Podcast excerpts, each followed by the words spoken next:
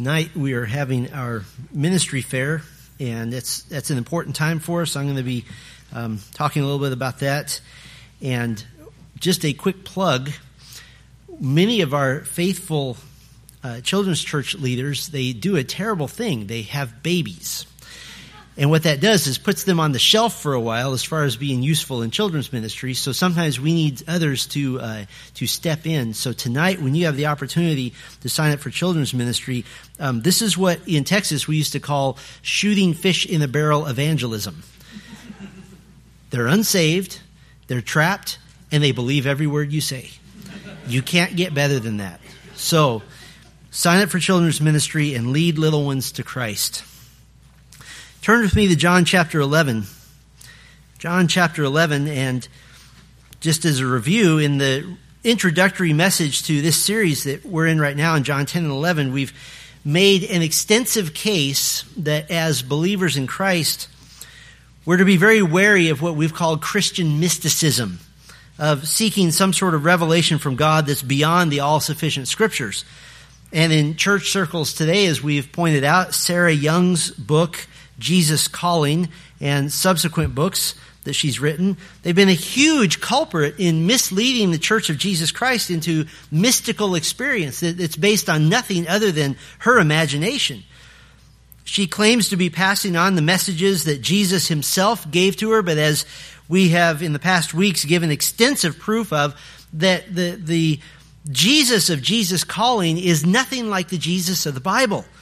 The Jesus of the Bible is is strong and is powerful. The Jesus of Jesus calling is really more of a therapeutic counselor and nothing more.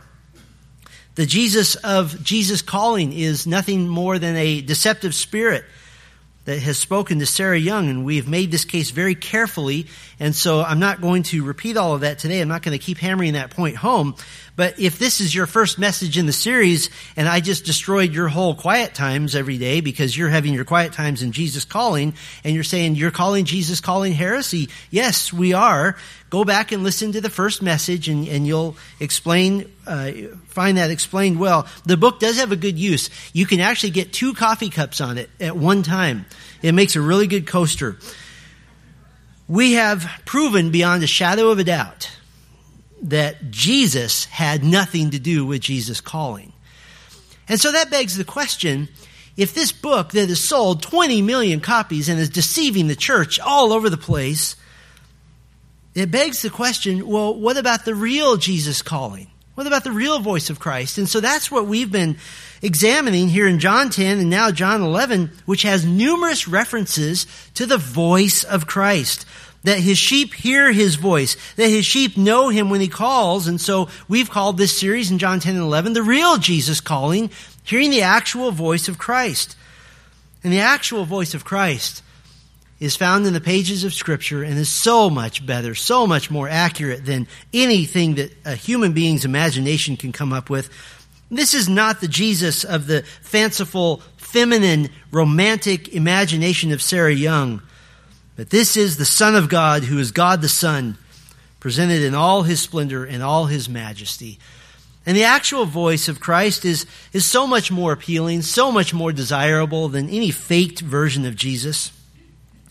So far, we've heard in John chapter 10 the voice of the only way, the voice of the good shepherd, the voice of a mighty defender, the voice of spiritual reason. And now in chapter 11, we're venturing into one of the most exciting and I think just heart shaking chapters in all of the Bible.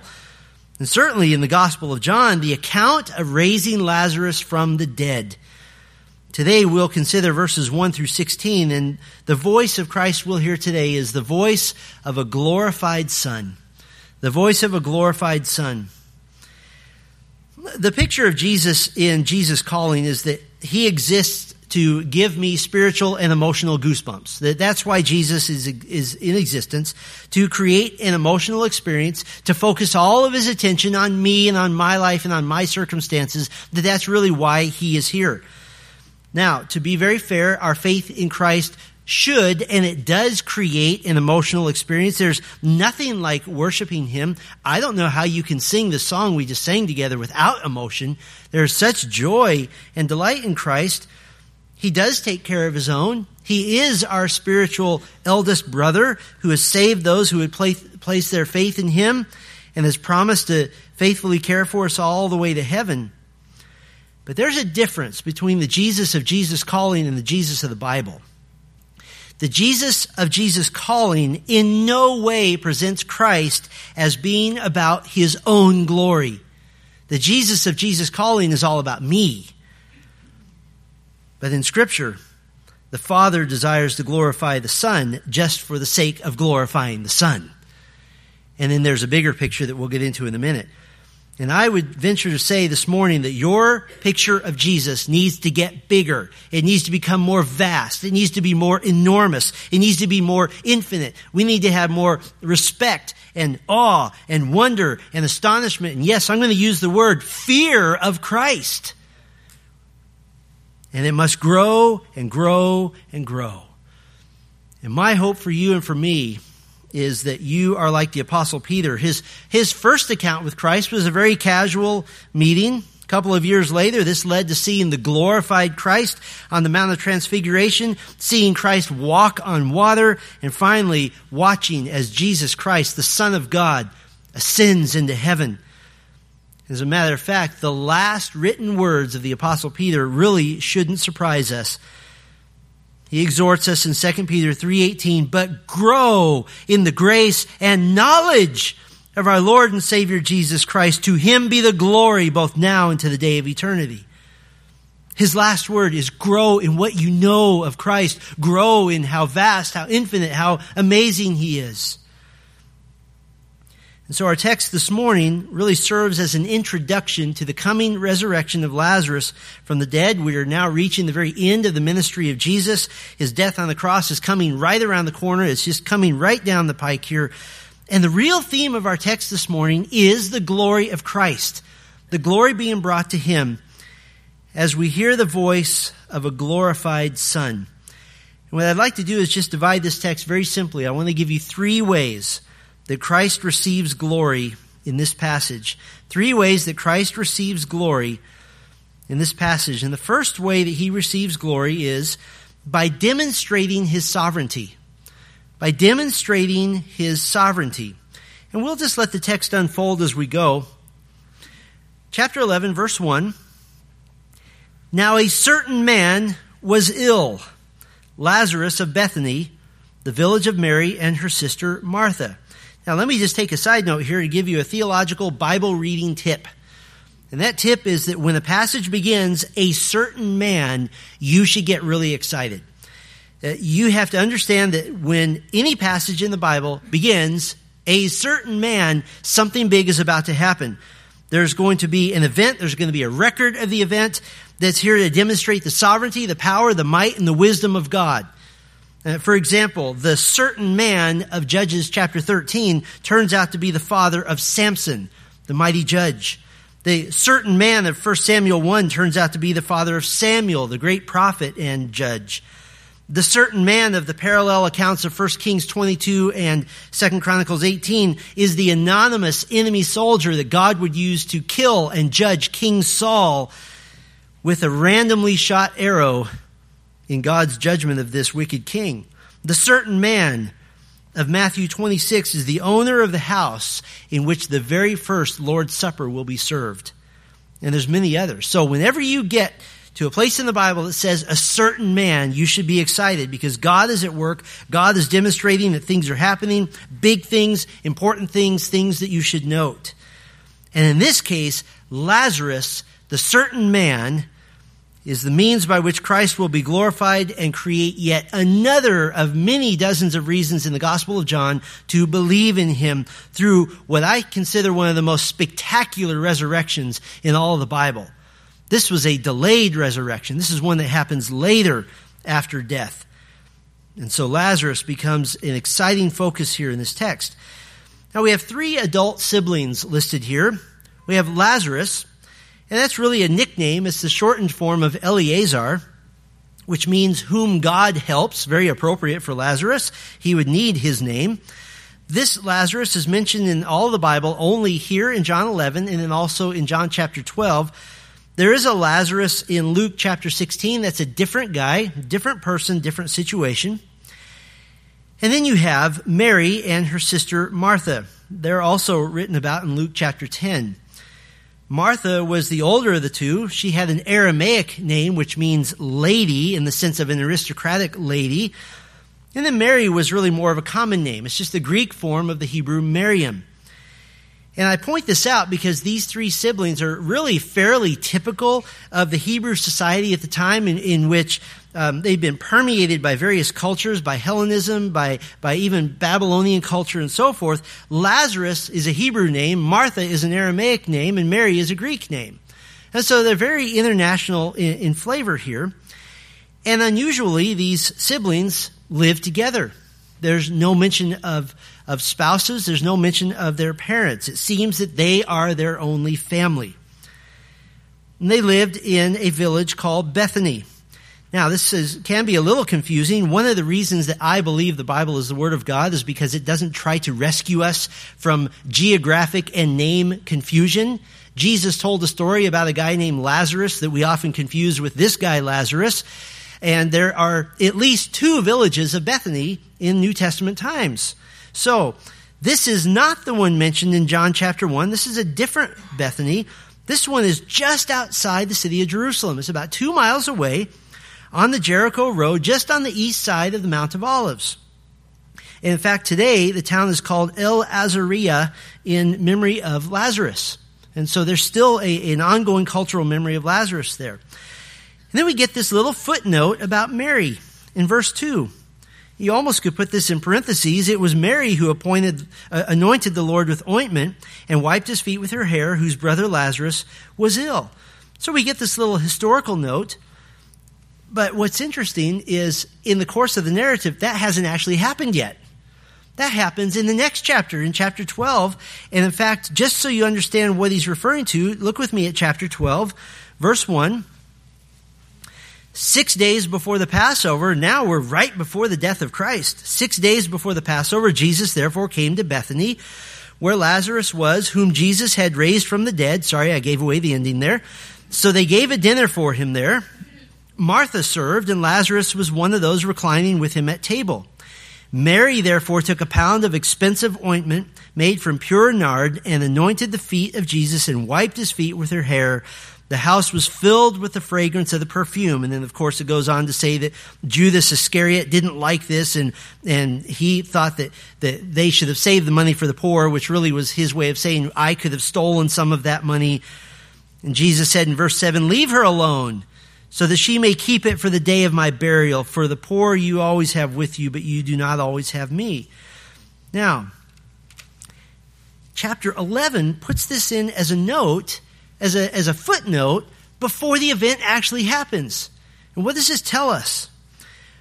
It tells us that the original readers of the Gospel of John, remember the Gospel of John was written to those Jews who were alive all over the world after 70 AD, after the destruction of Jerusalem, after all of the prophecies of Christ regarding that coming judgment had come true.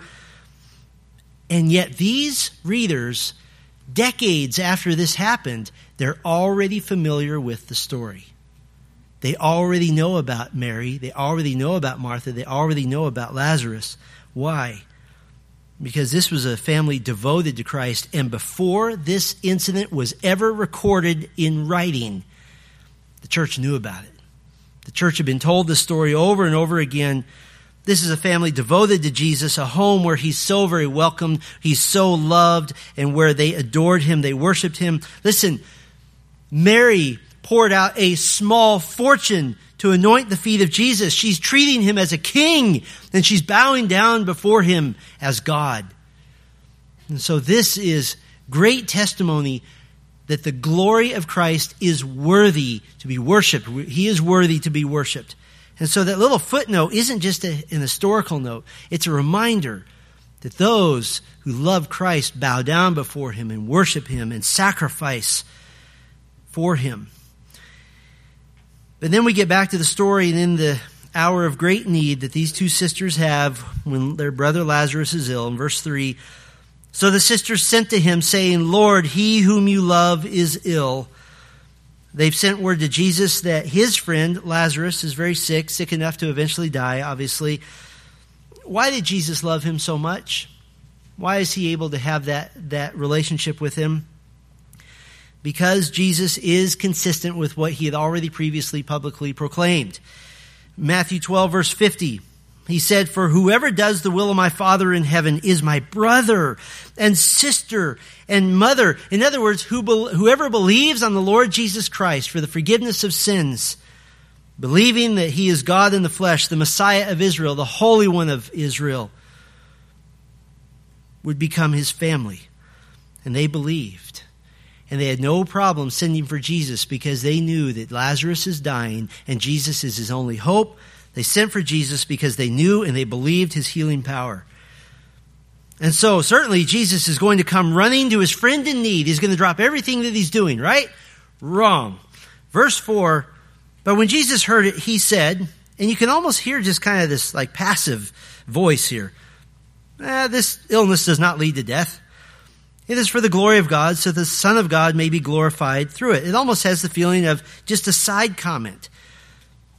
And when Jesus receives this news, Lazarus is still alive, and he says this illness does not lead to death. This is very similar, by the way, to his statement in Matthew 9:24 about the dead daughter of Jairus. He, he said that she's not dead, she's just asleep. It, it, what he means here is he's not denying that Lazarus is about to die. He's just saying that's not going to be the end result. This is not a big deal. But I do want to say this this verse is the key to unlocking the entire chapter. This is it. The phrase, it is for the glory of God so that the Son of God may be glorified through it. This is the crux of the whole account. This is the whole point that this is here. This is the whole point. This incident has been, has been divinely set up and orchestrated and planned by God in His sovereignty to demonstrate the glory of Christ. And by the way, this verse explains something much, much bigger than just John chapter 11, and I'll explain that in a little while. But this is very reminiscent of just two chapters earlier, the beginning of the account of the man who was born blind, who came to faith in Christ and who was healed as, as proof that he had, he had come to faith in Christ. And, and we see at the very beginning of the chapter as he passed by, he saw a man blind from birth, and his disciples asked him, Rabbi, who sinned, this man or his parents, that he was born blind?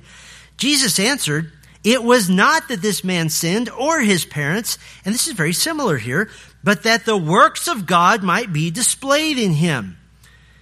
That was the whole point of this. And, and we made the case then that everything in our lives is so that the work of God might be displayed. And in John's gospel here, the manifestation of the glory of God leads men to believe on the Lord Jesus Christ. That's the whole point. That God asks us to have faith, but I will say this it's faith based in mountains of evidence. Uh, Jesus isn't just some guy making wild claims. He's some guy making wild claims, backing them up with impeccable qualifications. Absolutely backing them up. And we're reminded what the entire point of the Gospel of John is. It's all the way at the very end of the book. In John 20, verses 30 and 31, just listen. Now Jesus did many other signs in the presence of the disciples, which are not written in this book. But these, what? These signs, these are written so that you may believe that Jesus is the Christ, the Son of God, and that by believing you may have life in His name. And so that's the whole point of this book the glory of Christ, the glory of Christ, the glory of Christ, so that you might believe on Christ, believe on Christ, believe on Christ. And this chapter is no different. These first four verses look at how they glorify Christ by demonstrating his sovereignty as God who is fully God. And just think of everything that had to happen for these four verses to happen. In earlier years, he got to know this family of siblings. That was his plan. He chose them for salvation and they believed. He developed a relationship with them such that they felt comfortable asking him, Hey, can you interrupt everything you're doing to come to my house? He had worked through even some bad feelings that had developed between the sisters the time he came to their home. And you remember that Martha got mad at Mary and they had, he had to, he had to separate those two sisters there.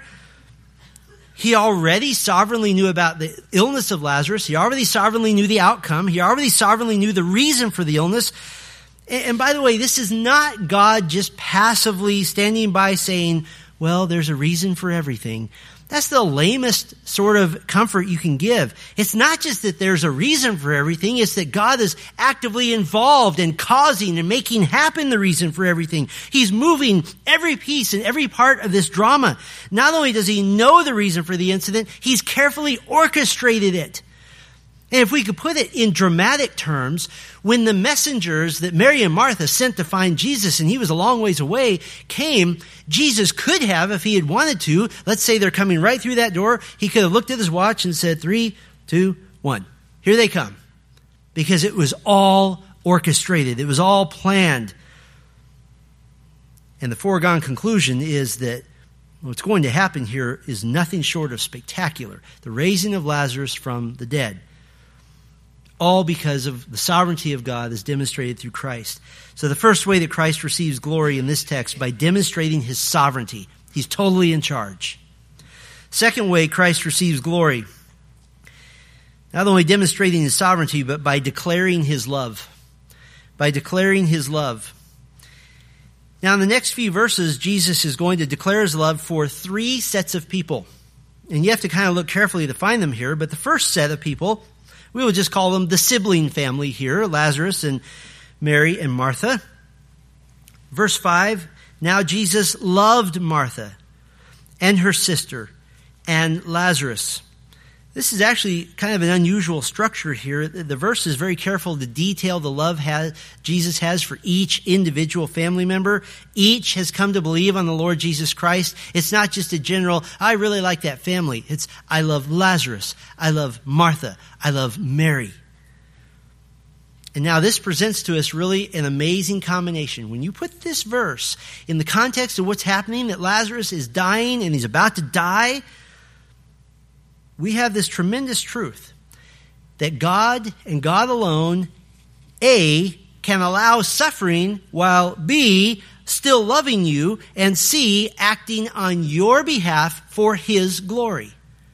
All of those combined. This isn't a case of like the Pharaoh of old, in which God did get glory for himself, but he just did it very simply. He just decimated Pharaoh's army to get glory. This is, this is more complicated. This is a case in which God simultaneously loves you, allows pain, and provides help for you, but not just for you, for His glory and for His honor. Don't think that God is bound by the choice to either glorify Himself or be loving and kind. He does all of the above. He accomplishes one through the other. Now, the very next verse begins with the word so. This is what's called a logical inferential conjunction. I know that blesses your heart to know that. What it means, it just means therefore. It's, it's causative. It means that since A is the case, B is what I'm going to do. So therefore, since he loved Martha and loved Mary and loved Lazarus, verse 6, so when he heard that Lazarus was ill, he stayed two days longer in the place where he was. That is not what we expect at all.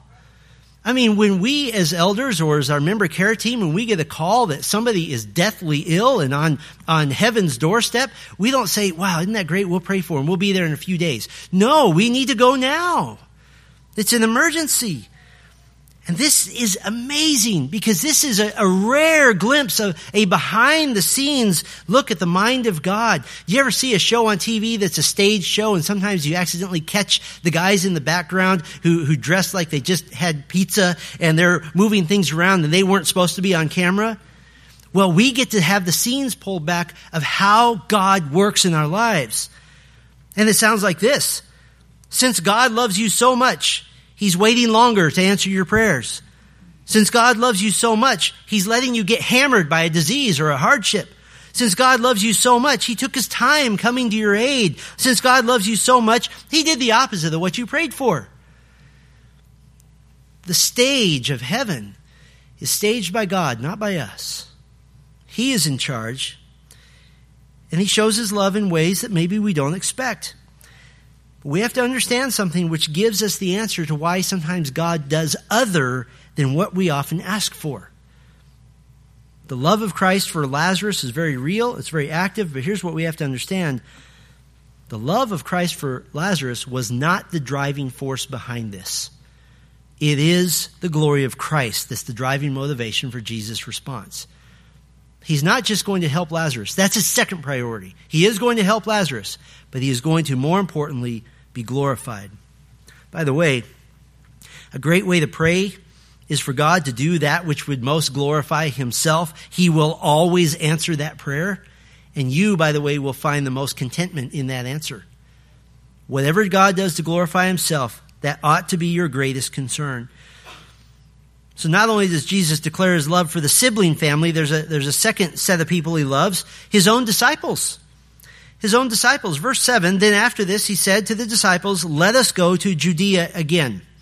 Now we have to explain a little bit of geography here. Verse 6 refers to the place where he was. That is a reference back to chapter 10 verse 40 he went away again across the Jordan to the place where John had been baptizing at first. So that gives us some geographic clues. What this means is that the place Jesus is, is a hundred miles north of the place that Lazarus is. They are far away from one another.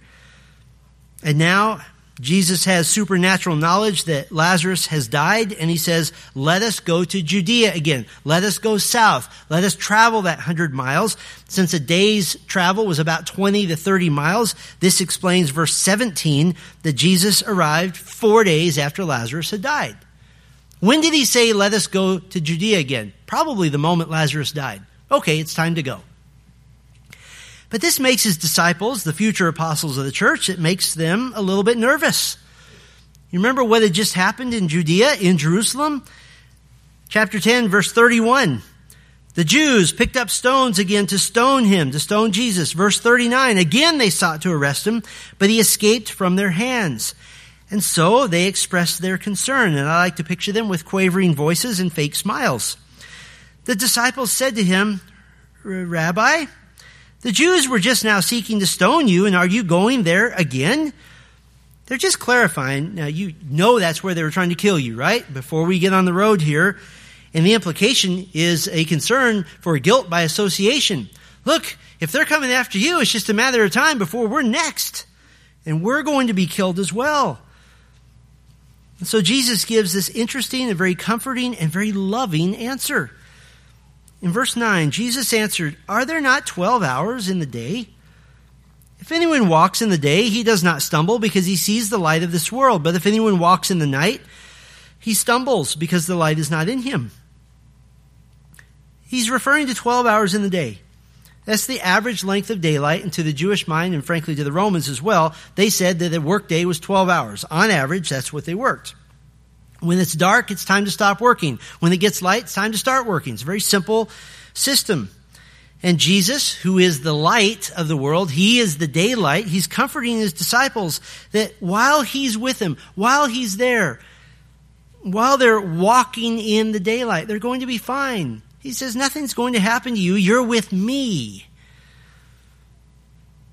And I thought about this a couple of days ago when I was reading this and, and, thinking of how he comforted them and offered them such safety, hypothetically speaking, and let's put our, our eschatology aside just for a moment, hypothetically speaking, if Jesus Christ was suddenly standing out in the parking lot, do you realize that what we're doing right now would suddenly be so irrelevant? I would become the most important, per, unimportant person in this room. I couldn't say another word. And it could be dangerous because we'd all be trying to trample each other to get outside. Actually, what I would do is I would say, let's close in silent prayer, and I would sneak out while your eyes are closed. But do you understand that word would get out? Every true believer in town would be here, and in a matter of minutes, there would be tens of thousands of people. Why is this? Because being with Jesus, we instinctively know is the best and the safest and the most sheltered place there is. And so he's saying, guys, you're with me. Don't worry about it. What comfort and what love Jesus expresses to his disciples, and how much glory this brings to him. He is glorified by his love. But there's a third set of people for whom Jesus declares his love the unsaved, the lost souls who need Christ. The comfort that Jesus gives in verses 9 and 10, it really has a bigger feel to it than just his disciples. He speaks of those who do not have the light of Christ. The, the, bigger message is that Christ, the light of the world, should be sought while he's in the world, while the light is on, while grace is here, while the kingdom is being offered, while the darkness is temporarily pushed back in the presence of Christ Jesus. And once again, we see a great similarity to John chapter 9 and the man born blind. John chapter 9, verse 4 he says, We must work the works of him who sent me while it is day. Night is coming when no one can work. As long as I am in the world, I am the light of the world. This is the call to salvation of Isaiah 55 6. Seek the Lord while he may be found. Call upon him while he is near. This is the call to salvation from 2 Corinthians 6 verse 2 where the apostle Paul is quoting Isaiah 49. In a favorable time I listened to you. In a day of salvation I have helped you. Behold, now is the favorable time. Behold, now is the day of salvation. This is the call three times found in the book of Hebrews. Today, if you hear his voice, do not harden your hearts. It is illogical and it is the most dangerous thing any unbeliever can do to say, let me think about Christ. Let me give it some thought. The most logical thing to do is to run to the cross and run to our Savior. And Jesus is saying, the light is here. I'm here. Now is the time. How glorious Christ is to declare his love in these widening circles of just a single family and then his disciples and then literally all of the unsaved lost souls who need his forgiveness. Christ receives glory by declaring his sovereignty, by demonstrating his sovereignty, rather, by declaring his love. And finally, he receives glory by developing our faith. By developing our faith. In verse 11, after saying these things, he said to them, Our friend Lazarus has fallen asleep, but I go to awaken him. Now, if you've read the New Testament or heard preaching from the New Testament, the euphemism for death of being like sleep, that's very familiar to you. It's not speaking of actually losing your consciousness. This is not soul sleep. It's just a metaphor for death. But Jesus now has reintroduced this euphemism since verse 12 is going to show his disciples took him literally. And it is a phrase that's used in the Old Testament. I say reintroduced because they didn't get it. They didn't understand. Kings and Chronicles speaks of a person having slept with his fathers, meaning that he died. Job 14 speaks of death as an irrevocable sleep. Daniel 12 verse 2 speaks of those who sleep being awakened in resurrection. Now, I just want to point something out. Our friend Lazarus has fallen asleep, but I go to awaken him. Does that sound as comforting to you as it does to me? The, the ease and the casualness with which Jesus speaks of the death of Lazarus. And he just very simply says, But I go to awaken him. I'm going to go wake him up. But at this point, the disciples are concerned. Uh, you and I know how the story goes that Lazarus had died, but they don't understand that yet. And in verse 12, the disciples said to him, Lord, if he has fallen asleep, he will recover. And you might ask, why are they saying that? The disciples aren't pointing out that Lazarus, if he's fallen asleep, he's going to get better. They're pointing out if Lazarus has merely fallen asleep, he's going to get better, which means we don't have to go back to that place where everybody hates you and is trying to kill you and is probably going to kill us too. I mean, it's, it's like they're saying, oh, great. Whoo! All's well that ends well. What's for dinner? And we're going back to Judea, aren't we? They're scared. And so Jesus clarifies for them in no uncertain terms, just to make sure that they pop that little fantasy bubble. Verse 14, and Jesus told them plainly, Lazarus has died. And look at this way Jesus is glorifying himself. He's going to use the, the death of Lazarus to strengthen the faith of the men who, in mere months, will be responsible for leading the entire world to faith in Jesus Christ. These are the men who will perform signs and wonders in confirmation of the gospel message that they carry. These are the men who will need to have perfect faith in Christ. They alone will represent Christ, just 12 of them. This is what the apostle Paul proclaimed to the church at Corinth. He said in 2 Corinthians 12, 12, the signs of a true apostle were performed among you with utmost patience, with signs and wonders and mighty works. And so in one of his last opportunities to strengthen their faith, to develop their faith, to bolster their trust in him, Christ is going to glorify himself by giving them faith to make them more steadfast in their trust. He's going to go to the mouth of the lion of death and he's going to pluck Lazarus out with the mere call of his voice. And how do we know that this is his purpose? Verse 15, he says, And for your sake I am glad that I was not there, so that you may believe. But let us go to him. And so he's doing this for them to strengthen them because in, in mere months, they won't have Jesus physically walking around with them. They will be alone. Obviously, God will send the Holy Spirit, but they won't have these, these immediate lessons. They're going to have to remember the lessons they've learned. And so he glorifies himself by developing their faith. And then this odd little verse gets stuck right here. It's almost like a footnote. In verse 16, so Thomas, called the twin, said to his fellow disciples, Let us also go that we may die with him. Not die with Lazarus, but die with Christ. Because they're going back to the place where people have been trying to kill him. And here's our old friend Thomas. He's also called Didymus. That's the Greek word for twin, so it's actually redundant.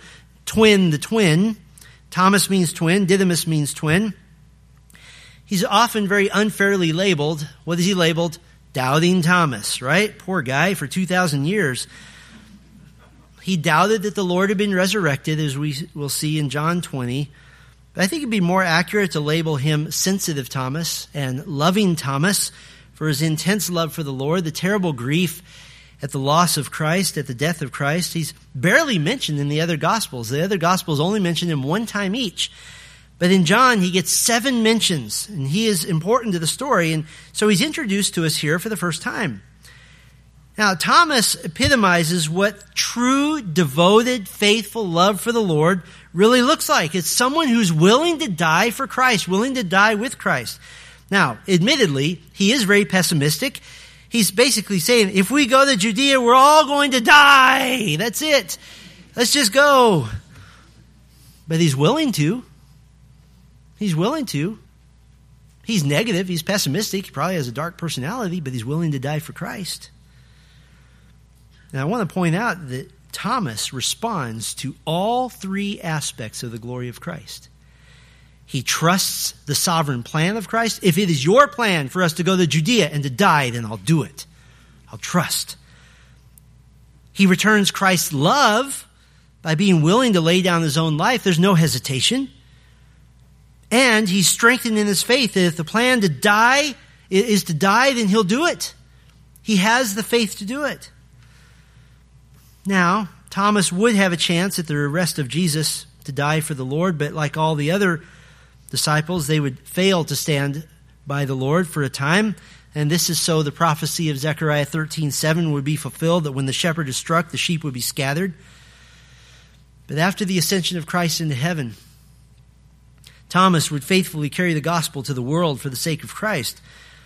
He arrived in India in 52 AD and he would be the first to bring the gospel to multiple parts of that nation. For a brief time, he landed on the, on the northern, uh, northern coast, the northwestern coast, and then he went to the southwestern coast near modern day Kerala, and he planted seven churches there. He proclaimed the gospel, he planted churches, and by the way, built church buildings with funds raised by those seven churches made up of new believers. A 17th century history of Thomas written by a descendant of one of his first converts is called Toma Parvom, The Songs of Thomas, claims that Thomas first ministered to the Jews that had settled in India and saw a small revival. 40 of them were converted. But then the account goes on to say that 3,000 Brahmin Hindus came to faith in Christ because of the preaching of Thomas. Thomas had his own Pentecost. He proclaimed the gospel so faithfully. He proclaimed the gospel, built churches for two decades before giving his life at the hands of jealous Hindu priests who speared him to death on December 21st, 72 AD. Now, we can kind of chuckle at Thomas's statement, let us go also that we may die with him. But in reality, that's exactly what he did. Thomas is proof that Jesus was successful in glorifying himself by developing the faith of the disciples. But Thomas is really just a side note. Lazarus is the focus of this text as the means by which Christ will glorify himself. Look back with me again at verse 4, if you would. Verse 4 But when Jesus heard it, he said, This illness does not lead to death. It is for the glory of God, so that the Son of God may be glorified through it. I said earlier that John 11, 4 is the crux of all of John chapter 11. It explains the chapter. I also said that John chapter 4, John chapter 11 verse 4 explains something much, much bigger than that. And here's what it is. John 11 verse 4 explains the goal of God's plan for mankind. It explains the entire story of the Bible. It explains the goal of every book of the Bible. It explains the reason Israel exists and will exist again in glorified form. It explains these heathens and pagans that God has saved and turned into the church of Jesus Christ. It explains why countless worshipers, even now as we speak, inhabit heaven and will someday inhabit new earth and new heaven. John 11:4 explains everything. Listen, there's a theme that is very carefully and artistically woven throughout scripture. A theme concerning the redemptive plan of God for mankind. That the redemptive plan of God for mankind, listen carefully, is not the end goal the redemptive plan of God for mankind is the means to achieve his goal, which is for God the Father to glorify and magnify God the Son, so that God the Son in return will glorify and magnify God the Father. That is the goal. Psalm 2, beginning in verse 6 As for me, this is God the Father. I have set my king on Zion, my holy hill. I will tell of the decree. The Lord said to me, You are my son.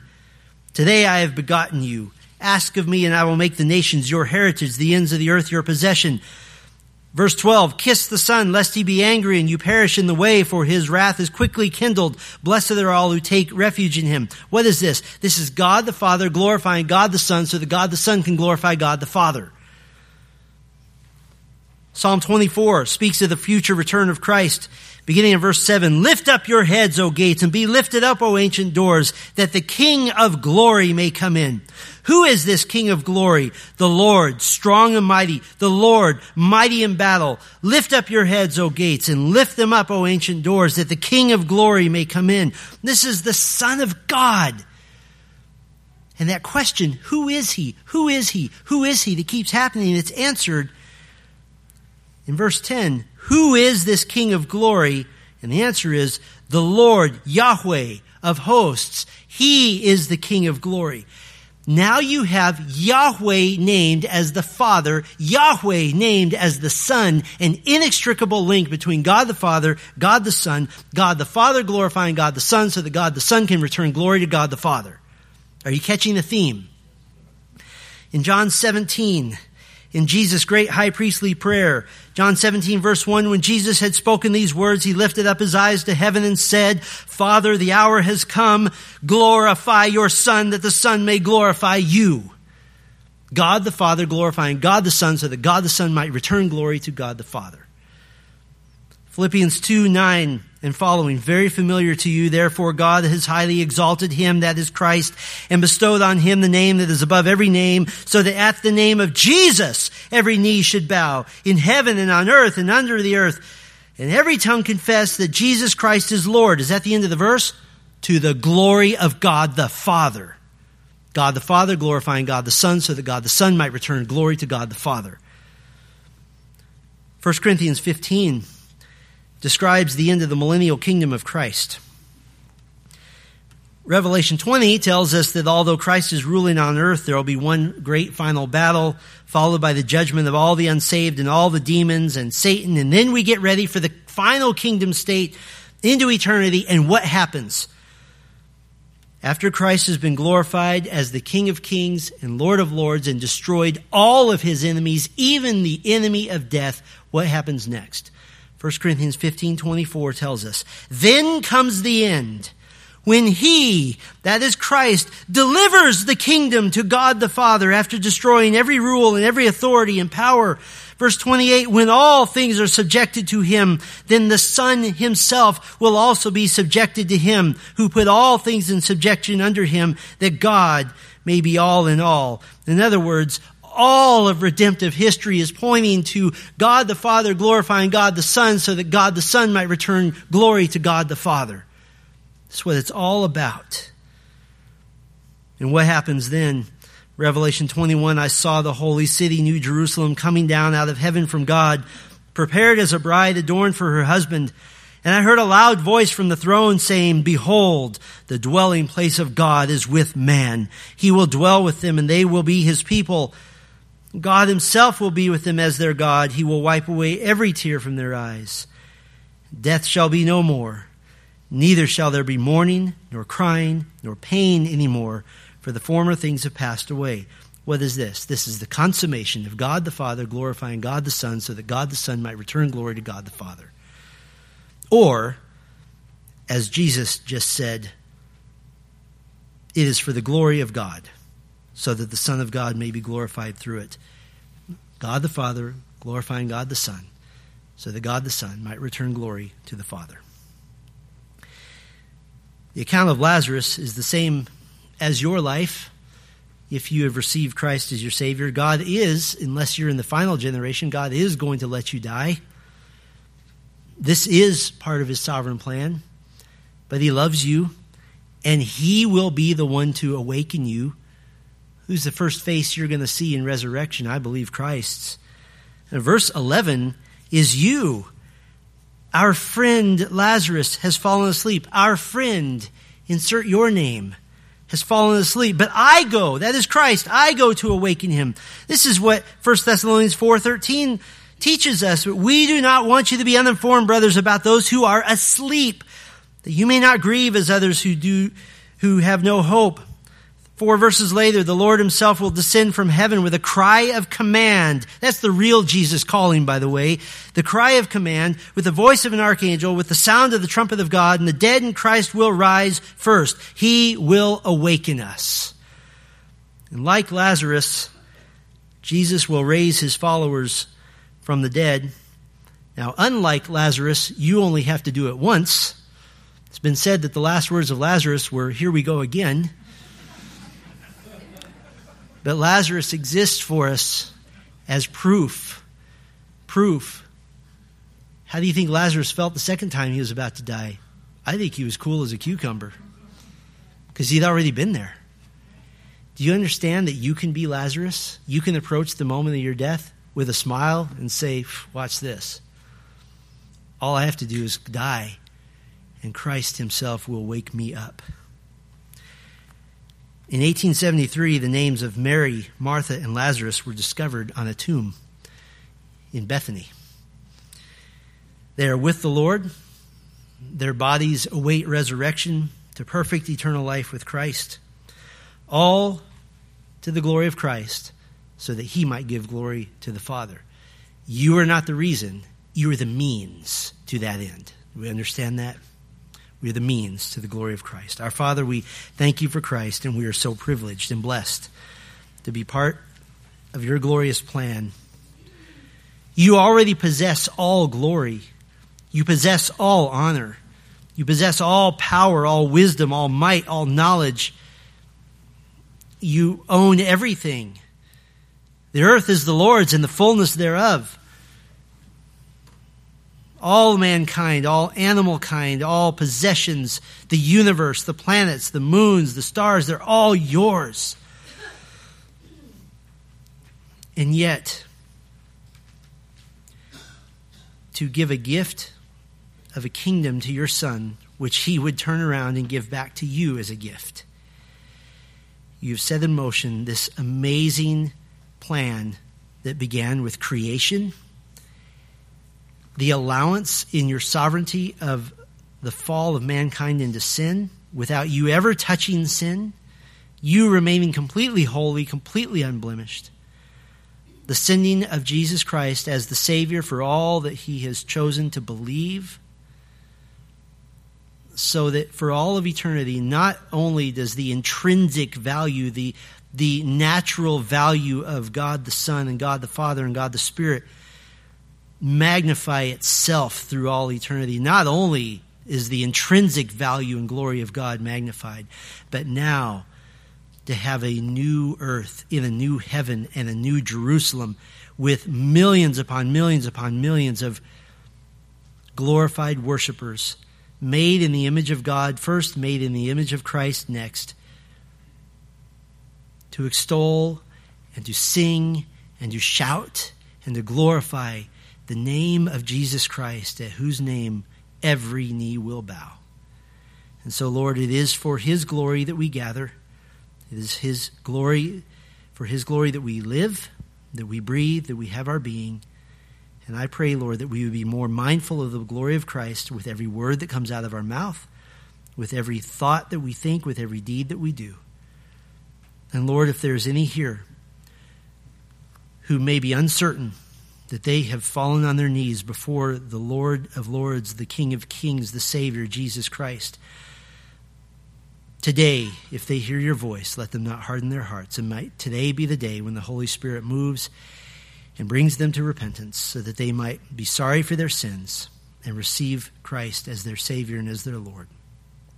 And for those who know Christ, we pray, Lord, to be more mindful of His glory, to have His glory be our chief concern, so that we might be honorable before Him and be pleasing to our Savior.